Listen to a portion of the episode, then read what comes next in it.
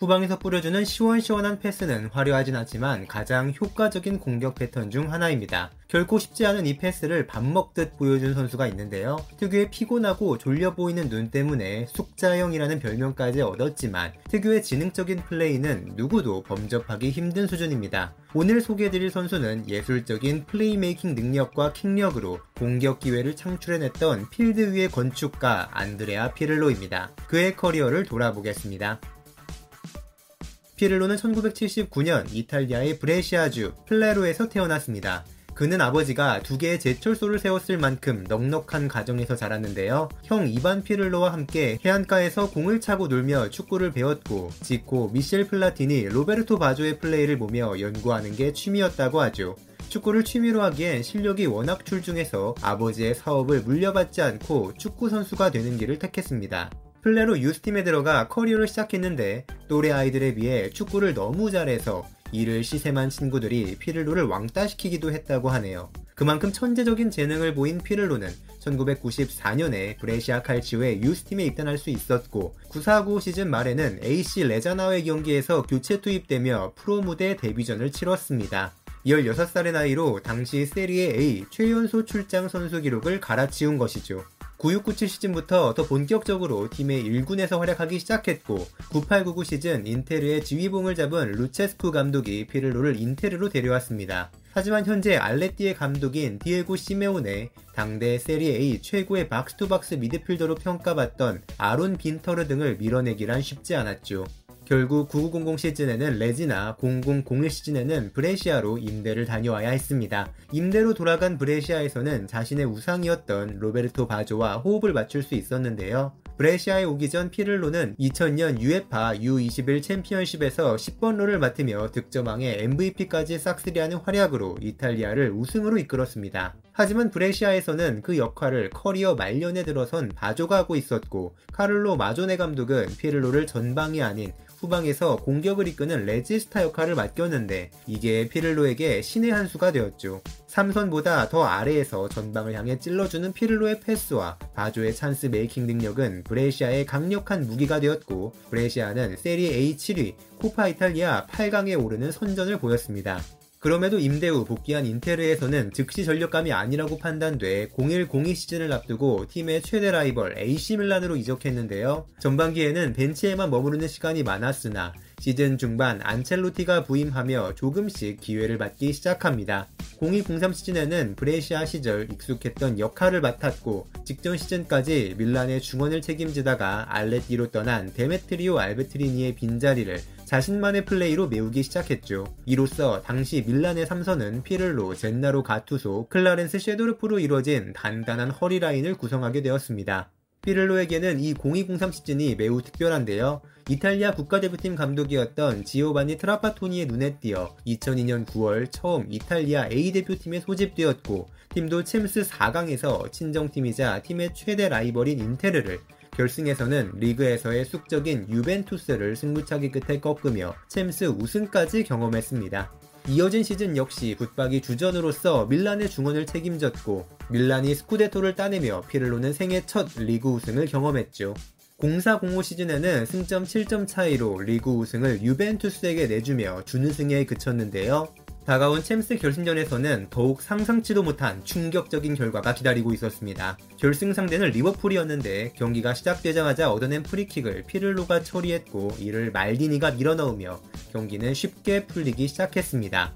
연이어 크레스포가 멀티골을 기록하며 전반전을 3대 0으로 마치자 모든 사람들이 당연히 빅이어는 AC 밀란의 몫이 될 것이라 생각했습니다만 리버풀은 후반 9분 스티븐 제라드의 헤더골로 포문을 열었고 블라디미르 스미체르와 사비 알론소가 연달아 득점에 성공하며 단 6분 만에 동점을 만드는 기적을 보였습니다. 연장까지 간 혈투 끝에 경기는 3대3으로 마무리되었고 승부차기를 통해 빅이어의 행방이 갈리게 되었는데요. 골대 앞에서 현란한 춤을 추는 리버풀의 예지 두덱이 피를로를 비롯해 세르지뉴와 셰브첸코의 킥까지 막아내며 빅이어는 결국 이스탄불의 기적을 만들어낸 리버풀의 차지가 되었습니다. 있습니다. 피를로는 이 경기 이후 은퇴를 하고 싶다는 생각을 할 만큼 고통을 겪었다고 하는데요. 자신의 자서전을 통해 더 이상 내 자신이 축구 선수로 느껴지지 않았다. 심지어 사람인 것 같지도 않았다며 이스탄불에서의 기억을 고통스럽게 회상했습니다.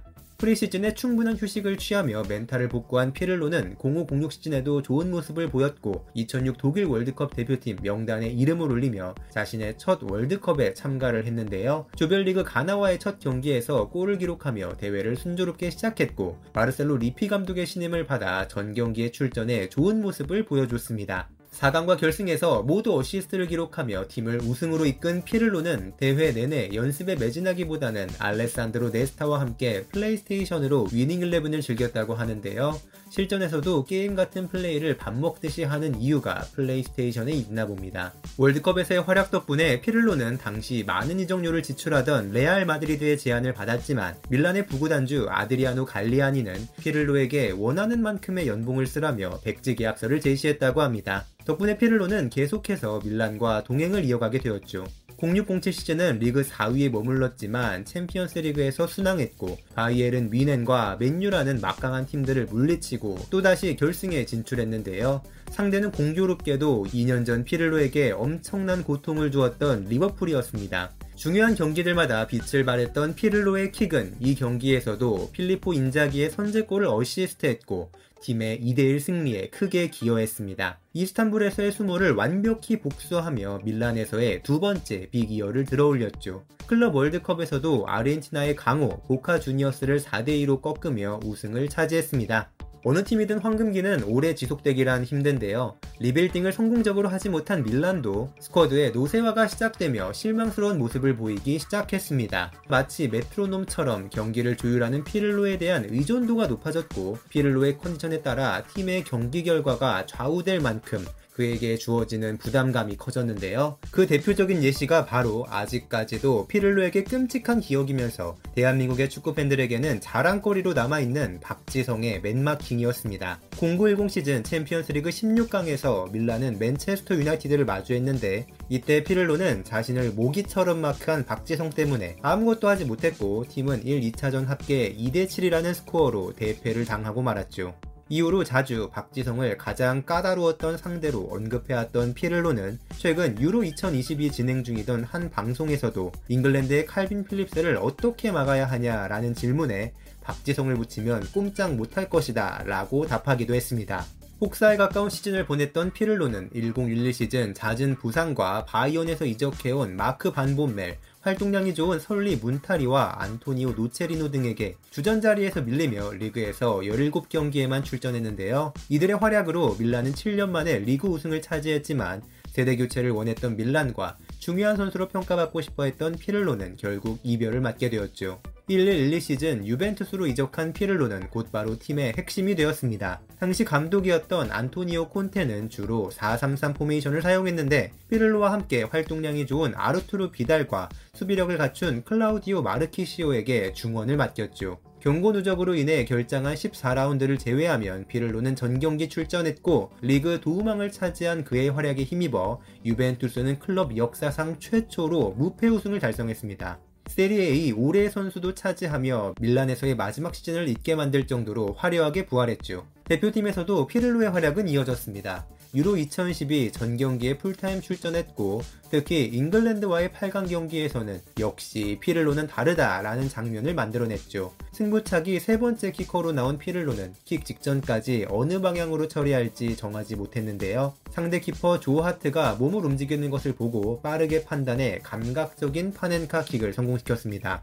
이를 두고 그건 절대 과시하려고 찬 킥이 아니었다고 했지만 상대팀의 기를 완벽히 죽일 만한 담대하고 강력한 결정이었죠. 결승에서는 스페인에게 0대4로 대패하며 스페인의 메이저 대회 3연패를 바라봐야 했고 대회 MVP도 안드레스 이니에스타에게 내줬지만 피를로는 대회 최다인 3경기 Man of the Match에 선정되며 명실상부 이탈리아 최고 에이스 역할을 해줬습니다. 1213 시즌 역시 유벤투스의 에이스 역할을 톡톡히 해주며 리그 2연패를 달성했고 피를로 역시 2년 연속 세리에 A 올해의 선수에 선정되었는데요. 특히 이 시즌에는 세트피스에서의 킥 감각이 절정에 달했는데 피를로는 주닝요의 프리킥을 굉장히 깊게 연구했다고 합니다. 주닝요의 킥 자세와 모션을 관찰하기 위해 DVD와 사진을 수집했고 수많은 공을 훈련장 울타리 위로 날리며 장비 담당 스태프를 곤혹스럽게 만들었죠. 결국 초집중한 순간 프리킥의 비밀을 알아냈는데요. 주닝요의 DVD와 사진이 아니라 변기에 앉아 볼일 보는 것에 집중한 순간이었죠. 피를로는 자신만의 킥 스타일을 꾸준히 연습하며 maledetta라고 부르는 프리킥 스타일을 탄생시켰습니다. 그 덕분에 이 시즌 5개의 프리킥 골을 기록하며 본인의 한 시즌 최다 프리킥 골 타이 기록을 달성했죠. 이후 1314 시즌 유벤투스는 33승 3무 2패를 기록하는 어마어마한 전력으로 구단 역대 최다 승점 우승을 기록했고 피를로는 역대 최초로 3년 연속 세리에 A 올해 선수로 선정되는 영광을 누렸습니다. 다음 시즌은 aging curve와 부상으로 인해 조금씩 기량이 하락하는 모습을 보였지만 팀은 리그 3연패를 달성했고 챔스에서도 순항하며 좋은 모습을 보여줬는데요. 오랜만에 챔스 결승 무대에 나선 피를로는 3년 전 유로에서 자신을 무너뜨린 이니에스타가 이끄는 바르셀로나를 만났습니다. 하지만 이 경기에서도 결국 1대3으로 패배하며 빅이어를 눈앞에 두고 경기장을 떠나야 했죠.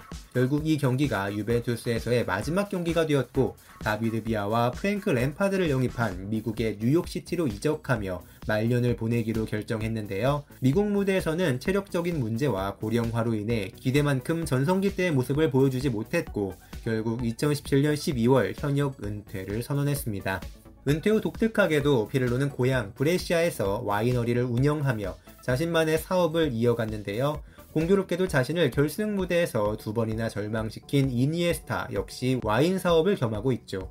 와인 재벌에 등극하며 사업에 매진했고 축구계를 떠나는 듯 했으나 코칭 라이센스를 취득하며 감독으로서의 커리어도 시작했습니다. 첫 감독직을 유벤투스라는 너무나도 큰 클럽에서 시작했기 때문에 아쉬운 모습을 보이기도 했지만 코파 이탈리아를 우승으로 이끌며 나름의 성과도 올렸습니다. 워낙 축구 지능이 뛰어난 선수였으니 감독으로서의 경험이 조금 더 쌓인다면 좋은 감독이 될 것이라는 기대 섞인 평가를 받게 되었죠. 지금까지 레지스타의 교과서라 불리며 21세기 최고의 미드필더 중 한 명으로 꼽아도 손색이 없는 안드레아 피를로의 이야기였습니다. 구독과 좋아요 버튼 눌러주시면 힘내서 더 많은 선수들의 레전설 얘기 전해드리도록 하겠습니다.